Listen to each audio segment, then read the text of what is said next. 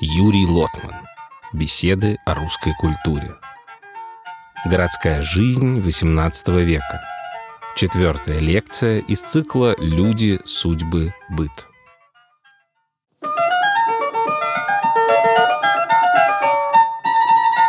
Беседы о русской культуре с Юрием Михайловичем Лотманом.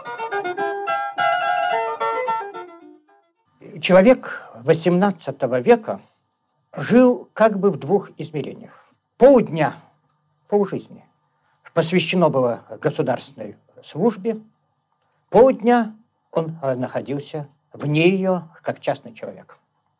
Петербург пробуждался по барабану, по этому знаку солдаты приступали к учениям, чиновники бежали в департаменты. Время служебное было точно установлено регламентом, и вот мы употребили слово «регламент». На этом и стоит задержаться. Петербургскую, а в каком-то смысле и всю русскую городскую жизнь XVIII и XIX века создал Петр I. И несколько слов о намерениях этого государя придется сказать. Идеалом Петра I было, как он сам выражался, регулярное государство, правильное государство. А он полагал, что правильно – это то, что выстроено по линейке. То, что поставлено в геометрические пропорции, то, что сведено к точным однолинейным отношениям, проспекты прямые, дворцы построены по проектам, все утверждено, все обосновано. Этот идеал очень быстро начал перерождаться в бюрократический идеал. И если в каком-то смысле он вначале имел резоны, о которых мы сейчас будем говорить, то довольно быстро он породил одно из основных зол и вместе с тем основных э, характерных черт э, русской жизни. Ее глубокую бюрократизацию и вот то понятие чина, для которого, по сути дела, ни на одном другом языке нет переводного адеквата. Поэтому, кстати, так трудно, например, переводить Гоголя. Еще труднее его понимать людям, находящимся в другой э, системе э, отсчета.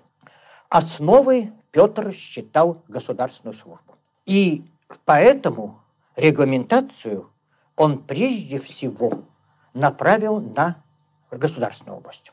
Чины, должности, которые существовали в допетровской России, отменены не были. Вот боярин, стольник, это все продолжало существовать. Но жаловать эти чины перестали. И постепенно, когда эти старики вымерли, с ними исчезли и чины. А вместо этого введена была новая система, которую долго обрабатывали. В 21 году Петр подписал указ. Указ был подписан 1 февраля, но еще не вступил в силу. Указ был э, роздан Э, государственным деятелям на обсуждение. Было много э, замечаний, но Петр ни одно не учел. Это была его любимая форма демократизма. Он все давал обсуждать, а потом делал по-своему. Потом обсуждалось еще в Сенате, потом была создана специальная комиссия, и только в 22 году этот закон, который получил название «Табели о рангах», вступил в силу. Что же он представлял собой. Все чины Российской империи были разбиты на 14 классов. По старшинству. Самым старшим был первый класс, самым младшим был 14 класс. Кроме того, по вертикали э, делилась по видам службы, э, военная служба, которая делилась на морскую и сухопутную, статская, как тогда говорили, штатская служба, и придворная. О гвардии будет сказано э, за отдельно. Какой смысл был в этом? Основная первая мысль законодателя была, в общем, трезвой. Она заключала идею о том, что люди должны занимать должности по способностям и по их реальному э, вкладу в государственное дело. И отменялось распределение чинов по крови, по знатности, отменялось то, что было большим злом в допетровской Руси, назначение по роду, э, специальный приказ, особая канцелярия ведала. Это была очень запутанная история, порождала массу скандалов, шумных дел, судебных разбирательств. Имеет ли право данный сын занимать данное место? Потому что и отец его занимал такое-то место. Вот этот приказ, заваленный делами, даже в условиях военных действий, накануне сражения. Очень часто возникали распри между воеводами и за местничество, как тогда называли, и за право занять первое место по сравнению с другим. Начинался счет отцами, дедами, родом. Это было, конечно, для деловой регулярной государственности большая помеха. И первоначально я идея состояла в том, чтобы привести в соответствие должность и э, оказываемый почет. Но очень скоро это превратилось в бюрократическую лестницу, э, о которой сейчас и пойдет речь. Учреждая табель о рангах, Петр полагал, что ранги должны распределяться по реальным государственным заслугам. Имеют всякое предстательство, то есть имеют превосходство, кто государству службу окажет. Правда, уже в начале своего была сделана оговорка. Это не распространялось на членов царской семьи. Они получали превосходство некое. Как делилась эта табель о рангах? 14 классов распределялись э, следующим образом. Первый класс – это был очень редкий чин. Очень мало людей его занимали. В армейской жизни это был э, генерал-фельдмаршал, э, в статской службе канцлер. Придворная служба первого класса не имела. Затем шли военные службы генерал от кавалерии, генерал от инфатерии и генерал-фельдцехмейстер, то есть артиллерист. А в статской службе действительно тайный э, советник. Третий класс и генерал-лейтенант. К третьему классу были приписаны и кавалеры ордена святого Андрея. Этот высший орден давал принадлежность третьему классу. А в, в статской службе э, тайный советник, потом шел генерал-майор, который был в статской службе действительный тайный э, советник или обер-прокурор. Обер-прокурор имелся в Сенате и в Синоде. Это была особая должность, которая как бы представляла лицо царя, отсутствующего э, на заседании. И к этой должности генерал-майору в армии приравнивался полковник в гвардии. Вот сейчас поговорим о гвардии. Э, гвардейские чины старше полковника вообще не были. Полковником гвардейских полков, как правило, был царь. Но это не отменял это того, что и другие полковники в гвардейских полках были. Если гвардеец переходил в армию, он получал два лишних чина. Значит, тот, кто в гвардии был полковником, то есть особый четвертого класса, как тогда говорили, переходя в армию, мог, должен был стать особый третьего, иногда второго. Тут точного закона не было. Два чина, один чин прибавлялся. Поэтому, когда я буду говорить об армейских чинах, э, все время, чтобы высчитать гвардию, надо прибавить немножко. Пятый чин бригадир – это чин несколько особый. Средний между э, генералом и полковником. Э, он был уничтожен в середине XVIII века и стал предметом насмешек. Бригадир стал названием для человека, имеющего уничтоженный чин и живущего в отставке – это объяснит вам название комедии Фан Визин «Бригадир». бригадир еще не генерал, уже не полковник, ни мясо, ни рыба. Как правило, бригадирский чин давался людям, которые достигли своего потолка. Уже в генералы никогда не выйдут. Потом шел полковник, подполковник, майор, его иногда уничтожали и так далее. До 14 класса.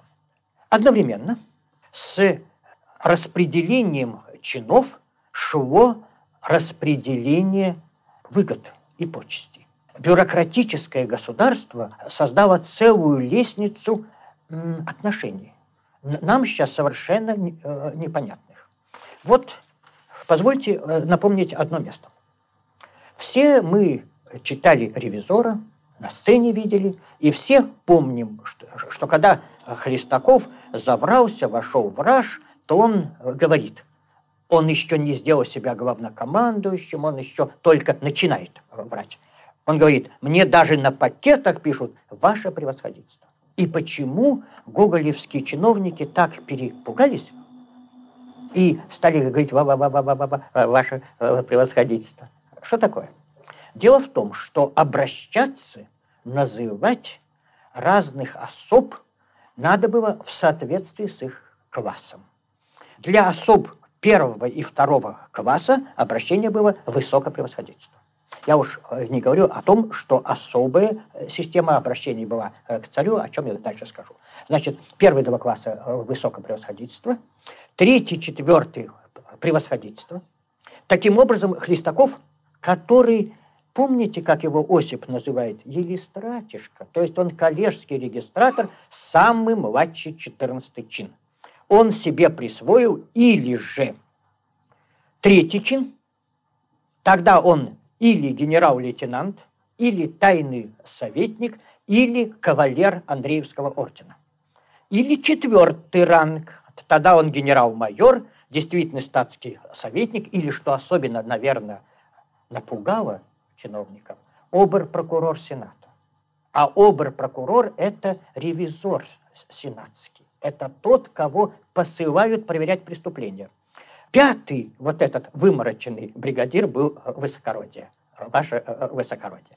Потом шло высокого благородия, и последний с 9 по 14 просто ваше благородие. Кстати, ваше благородие обращались в быту вообще к дворянину уже независимо, имел он чин или нет. Разные обращения. Целая наука была о том, как обращаться к царю. Всемилостивейший монарх, августейший монарх, на разных бумагах надо было по-разному писать. Даже духовную сферу Петр э, регламентировал. К митрополиту и архиепископу надо было обращаться в ваше высокопреосвященство – к епископу Пресвященства, к архимандриду и игумену и благочинному высокопреподобие, а к священнику ваше преподобие. Это стремление ввести жизнь в строгие бюрократические рамки распространялось и на женщин. В табеле о рангах был специально подробно оговорено, что но супротив того имеют все девицы, которых отцы в первом ранге, пока они замуж не выданы, ранг получить над всеми женами, которые в пятом ранге обретаются, а именно ниже генерал-майора и выше бригадира. И девицы, которых отцы во втором ранге, над женами, которые в шестом ранге, то есть ниже бригадира, а выше полковника а девицы, которых отцы в третьем ранге, над женами седьмого ранга, то есть ниже полковника и выше подполковника и прочее. Дамы и девицы при дворе имеют э, действительно в э, чинах обретающиеся следующие ранги. Дальше шли э, женские ранги. Правда, Петр специально оговаривал, что сие смотрение ранга не в таких оказиях требуется, когда некоторые, яко добрые друзья и э, соседи съедутся. Или в публичных ассамблеях. Но токмо в церквях, при службе Божией, при дворцовых церемониях, яко при, при аудиенциях послов, в торжественных столах, в чиновных съездах, при браках, при крещениях и сих подобных публичных торжествах и погребениях. Причем Петр, который как только вводил закон, сразу же вводил и наказание за его нарушение. Установил, что кто будет требовать себе выше ранга, или же, что уж совсем смешно, или свой ранг уступит, вот почесть, пропустит в дверь человека ниже рангом, платит штраф двухмесячное жалование. При этом одна треть идет доносителю, а две трети э, государству. А если кто без жалования служит, это было в Репете довольно э, часто. Меньшиков вообще отменил чиновникам жалования, говоря, что, что они и так много взяток берут. Э, а кто без жалования служит, платит штраф против тех, кто получает жалование. Потом эти бюрократические ранги э, разрастались. При Анне, при Елизавете было установлено, какие дамы, так это и называлось, дама такого-то класса. Позже Вяземский записал в дневнике слова иностранца, который с изумлением говорил, что в Петербурге, на Васильевском острове, на седьмой линии он любил э, даму 12 класса. Все в цифрах. Э, так вот, эм, дамы какого класса имеют право э, носить золотое шитье на платьях, а какие серебряные? Какой ширины кружева? Особенно важно было вот что. В XVIII веке при Петре учреждена была регулярная почта. Это состояло в том, что на почтовых станциях имелись лошади, и те, кто ездили по государственной надобности, по подорожной, или же на э, прогонных лошадях по своей надобности, приезжая на станцию, оставляли усталых лошадей и брали свежих. Но без очереди вперед пропускались фельдъегери с государственными срочными пакетами. Затем шли по рангам. Причем особы первого, второго, третьего класса могли брать до 12 лошадей, потом 8 лошадей, до, вплоть до бедных вот, последних четырех классов, которым приходило довольствоваться двумя лошадьми. Но очень часто бывало так, проехал генерал, забрал всех лошадей. Поэтому, если у тебя нет чина, сиди на станции и жди. Более того, чин обязательно надо было подписывать на любой бумаге. Вот если вы покупали что-нибудь, продавали, вы должны были писать «Отставной гвардии поручик». Известный приятель Пушкина князь э, Голицын, редкий случай, человек, который никогда не служил, подписывался до старости недоросль. Очень интересно, что э, создавался особый ритуал писем. Как писать письма? Вот передо мною очень интересная книжка. Она была выпущена в 25 году Яковом Толмачевым, профессором, и называлась «Военное красноречие». Она давала образцы заполнения бумаг и разного рода речей, которые может полководец произнести. Но тут была и очень полезная инструкция. Каким образом надо писать в бумагу. Чистая и ясная рукопись, без э, орфографических ошибок. Ну, несколько пропускаю. Говорится, что военных бумагах никаких постскриптумов быть не должно. Когда старший пишет к младшему, то обыкновенно по означении звания, чина и фамилии он подписывает собственноручно только свою фамилию. Когда младший пишет к старшему, то сам подписывает звание, чин и э, фамилию. Вот если младший пишет старшему – и собственноручно, а так писал писарь, пишущих машинок не было, собственноручно подписывает э, только подпись, это оскорбление, это мог быть скандал. Известен случай, когда э, сенатор, приехавший с ревизии, обратился к губернатору, а губернатором был из э, графов Мамоновых, очень гордый человек, и написал вместо «милостивый государь» «милостивый государь мой». Обиженный губернатор ответил ему письмом «Милостивый государь, мой, мой, мой!» э, Этим самым показав, что местоимение притяжательное здесь неуместно. Мы сейчас не обращаем внимания на многие вещи. Например, на то, как мы ставим дату в письме. Начальник ставил дату сверху, подчиненный дату снизу. И если подчиненный поставил бы дату сверху, это э, он мог иметь большие неприятности. Бюрократический принцип быстро э, разрастался. Появились, как мы теперь стали, типовые проекты, то есть высочайшие утвержденные фасады зданий, какими я могли строить частные лица. Вот эти прелестные особняки XVIII века, которые так радуют наш глаз и которые мы так стараемся сохранить, а их разрушают все время, они построены, как правило, по типовым проектам. Хочу э, зачитать один любопытный документ. Распоряжение частному извозчику. Вот частный извозчик сам на своих лошадях ездит по городу. Оказывается, он не имеет права одеться, как он хочет. Зимою и осенью кафтаны и шубы иметь, какие кто поживает, но шапки русские с желтым суконным вершком и опушку черную овчиную, а кушаки желтые шерстяные.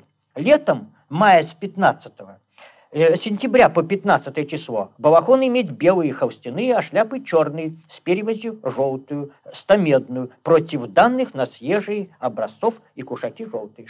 То есть образцы даются э, в полиции. Это особенно ярко проявилось в мундирах. Мундиры, учрежденные еще Петром для гвардии э, сначала, Петр ввел униформу для Преображенского полка зеленую, для Семеновского синюю. Потом вся гвардейская пехота была в зеленых э, мундирах. Э, форма была относительно простая, только офицер имел золотые или э, серебряные галуны по рукавам, по, по оторочке шляпы, по э, бортам кафтана. Некоторая разница в оружии, но постепенно это все усложнялось. И потом, после Павла I, это превратилось в любимую науку царей. Александр I проводил, Александр человек образованный вообще с широкими интересами, занятый большими государственными делами – часами сидел с Аракчеевым и вымышлял ширину канта, цвет оторочки, длину портупеи, э, на эту тему непрерывные приказы. Вот тут у меня книга «Свод закона». Значительная часть этого тома заполнена распоряжениями и приказами о том, какие изменения вносятся в форму как форму э, носить? Например, открываю наугад. О мундирах кадетского корпуса. Во втором кадетском корпусе у генералитета штаб и обер-офицеров и кадетов переменены быть мундиры и сделаны сообразно двум данным образцам. Дальше идут, идут образцы. Все изменения подписывались лично императором. И Павел, и Александр, и Николай – а потом брат Николая Константин, это превращалось в настоящую э, манию. Есть известный эпизод из жизни э, декабриста Лунина. Э, великий князь э, Константин Павлович, э, живший и в Варшаве, и командовавший литовским корпусом и вообще русскими войсками в Польше, был совершенно помешан на мундирах. И он изобрел для Улан новую форму с обилием ремешков, шнурков и прочего. А декабрист Лунин, который служил в, Варшаве, в гвардейском Уланском полку, и пользовался распоряжением великого князя, поспорил, что он покажет, чего стоит эта новая форма. Он приказал выстроить уланов и скомандовал им с коня, все соскочили, на конь тут же. Все прыгнули на лошади, шнурки все полопались. Константин рассмеялся и сказал, наш все штуки знает. Это делалось не для войны. Вообще, великому князю приписывают крылатую фразу «война портит армию». Армия нужна не для войны. Тот же великий князь однажды сказал так «троих убей, одного поставь». Трех солдат муштруют до смерти. Четвертый, который выживет, будет хороший солдат. Так создавалась эта огромная бюрократическая машина с чином в, как главным стимулом. Чин очень скоро разошелся с реальной должностью и превратился в чистую фикцию. Вот чин, который так мучит Гоголя, он ведь, по сути дела, фиктивная вещь. И сумасшедший поприщен с основанием говорит, ведь это не вещь какая-то. Ведь нос у него не из золота сделан. Ведь он так же, как и, я, им нюхает, а не ест, чихает, а не кашляет. Я давно хотел добраться, говорит Поприщин, от чего происходят все эти разницы. И почему я титулярный советник? И откуда я титулярный советник? Вот это пустая вещь, это слово, призрак, которое висит над жизнью и ею управляет. Но жизнь есть жизнь. И она всеми средствами сопротивлялась чиновному принципу. Начнем с самого э, начала. Петр хотел, чтобы табель о рангах давалась за действительную службу и, как он говорил, отличала бы, отличала бы тунеядцев и тех, кто государству не служит, от действительно имеющих заслуги. При этом он установил, что прежде чем получить первый офицерский чин, надо длительное время прослужить солдатам и дворянину. Но жизнь очень легко начала обходить эти установления. Напомню вам начало капитанской дочки. «Матушка моя», пишет Гринев, герой пушкинской повести, «была еще мною брю, брюхата, как я уже был записан в Семеновский полк сержантом. По милости майора гвардии князя Б, близкого нашего родственника. Если бы паче всякого чаяния матушка а, родила бы дочь, то батюшка объявил куда следует о смерти не явившегося сержанта, и дело бы этим кончилось. Я считался в отпуску до окончания наук. Так оно и делалось очень часто. Для этого, правда, надо было иметь в столице заступника, родственника, богатого человека или просто взятку дать в полковую канцелярию. Человек, который таких возможностей не имел, например, поэт Державин, он и прослужил весь срок солдатом, прежде чем получить первый офицерский чин. А человек, который имел защиту, вот действовал как э, родители э, Гринева.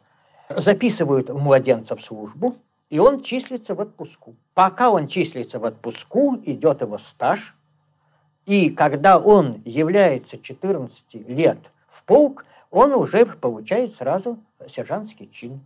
А затем идут ему и другие чины, особенно при наличии заступников. Жизнь сопротивлялась бюрократическим э, принципам, с одной стороны, форме злоупотребления. Казалось, что Петровская государственность надежно защитила себя от всяческих случайностей, от нерегулярностей, системой приказов, указов, законов. Законов издавалось исключительно много. Толстые тома, и многие из них не были рассчитаны на исполнение. Так, в течение царствования Екатерины несколько раз издавался закон, запрещающий брать взятки. Но поскольку не было закона, разрешающего брать взятки, то зачем было издавать второй раз точно такой же закон? а потому что Екатерина прекрасно знала, что ни тот, ни другой исполняться не будет. Более того, а она смотрела на это сквозь пальцы и э, рассуждала, ну, могла, конечно, и посмеяться. Так известного взяточника Воронцова она называла роман «Большой карман». И другому она подарила вязаный кошелек э, как символ того, чтобы было куда взятки класть. Но она прекрасно знала, что если одного взяточника убрать, будет другой. И даже Державину однажды сказала с присущим ей э, трезвым цинизмом, что этот генерал-губернатор уже наворовался, а другой еще только начнет воровать. Злоупотребления росли с необычайной силой. И они были неискоренимы, потому что как будто бы государство с ними боролось. На самом деле государство их порождало. поскольку рядом с табелью рангах тот же Петр породил принцип э, фаворитизма. При Петре этот принцип не имел такого качественного характера. Любимцы Петра не были э, с ним связаны никакими противозаконными связями, это просто были его друзья. Их было не, не так много, не все они хорошо кончили свою жизнь, но э, все-таки это были фавориты, которым Петр позволял то, что по закону позволяться не должно было. А потом, когда началось женское правление, фаворитизм стал э, своеобразным государственным институтом. При Екатерине, Пушкин правильно э, сказал, самое сластолюбие хитрой сей государыни укрепляло ее деспотизм. Фавориты, некоторые из них были серьезными государственными деятелями, например, Потемкин, а некоторые были просто развратные э, молодые люди. А одни из них были скромные, то есть довольствовались миллионными подарками, десятками тысяч крестьянских душ, а в политику не мешались. Таков был Дмитриев Мамонов, таков был Заводовский. А некоторые были с претензиями на государственную роль, как Платон Зубов, самый отвратительный, самый последний, самый отвратительный. Но все воровали. Потемкин, человек бесспорных государственных талантов – и широкого ума, был совершенно невозможный вор. Однажды он украл, ну, он все делал с размахом и воровал с размахом. Однажды он украл рекрутский набор за год. Рекруты за год были собраны для армии, он их повернул в свои деревни. Украл. Э, это уже такое богатырское воровство у него было. И точно так же там, где Суворов на фронте жил в палатке, он строил мраморный дворец себе. Радищев в путешествии из Петербурга в Москву а, рассказывал, как за устрицами казенных курьеров гоняли в Петербург. А такое дело, что, скажем, пригласить итальянца, скрипача, привести в действующую армию, чтобы он сыграл, и тут же отправить его а, назад, это было простое дело. Злоупотребление которые на самом деле э, насаждались тем самым государством, которое с ними боролось. Но не только это. Другим противодействующим бюрократии средством был обычай. Жизнь откладывалась в свои формы. Жизнь имела свои законы. Эти законы не укладывались в какие-то параграфы и побеждали параграфы. Так, например, в XVIII веке, хотя Петр хотел бы всех распределить по номерам, по каким-то рангам, исключительно сильна была сила родства. Когда э, два человека встречались, первый разговор с честью родными. Значит, выяснялось, вы, вот ваш бабушка не была ли сестрой такого-то, а он ведь наш сосед, или же он-то ведь крестил у моего дедушки детей, или вместе с моим прадедушкой в полку служил. Эти негласные связи оказывали огромное влияние, и они не всегда были уж такими негативными. Среди обычаев, противоречащих рангам, был особый и сложный обычай – дуэли. Дуэль была официально запрещена. Петр приказал дуэлянтов э, вешать. А если кто будет на дуэли убит, вешать труп вверх ногами. И секундантов тоже вешать. Закон этот не был отменен. И каждый раз после каждой а, дуэли, э, а каждая дуэль была предметом военного суда, аудиторского суда, аудиторы делали вид, что они обсуждают, нужно ли дуэлянтов вешать. Э, конечно, никогда об этом речи не было все цари, и Екатерина II, и Александр, и особенно Николай, все к дуэли относились отрицательно. Истребить этот обычай нельзя было, потому что кроме распоряжений начальства еще имелись неписанные полковые законы, законы чести. Они не всегда э, совпадали с э, государственными требованиями, но были очень сильны нарушив закон чести, нельзя было служить в, в, в полку. Офицеры бы в полку это, товарища нарушающего внутренние нормы, принятые в данном полку, выжили бы. Могли просто и на дуэли убить. Эти законы внутренней чести не всегда были человечными. Но вместе с тем в них была и определенная положительная сторона. Она создавала некое общественное мнение, некоторые пределы, которые нельзя было нарушить, некоторый нравственный суд. Не случайно э, Николай I так с этими законами, с этими нормами э, неписанными боролся. Для того, чтобы дуэль не была убийством, ее надо было провести по правилам. Для этого существовали секунданты, нормы, правила дуэли, условия должны были протоколироваться. Секунданты должны были следить за тем, чтобы не было таких штук, как у Грушницкого с Печориным, когда один пистолет оказался незаряженным. Таким образом, можно было бы еще и о, о других случаях сказать, но таким образом два столкновения, два направления – бюрократия и жизнь – боролись в одних местах побеждало одно, в других другое, и это в целом создавало облик той реальности, в которой находился человек той эпохи. Мы благодарим эстонское национальное телерадиовещание за предоставленные записи лекций Юрия Лотмана.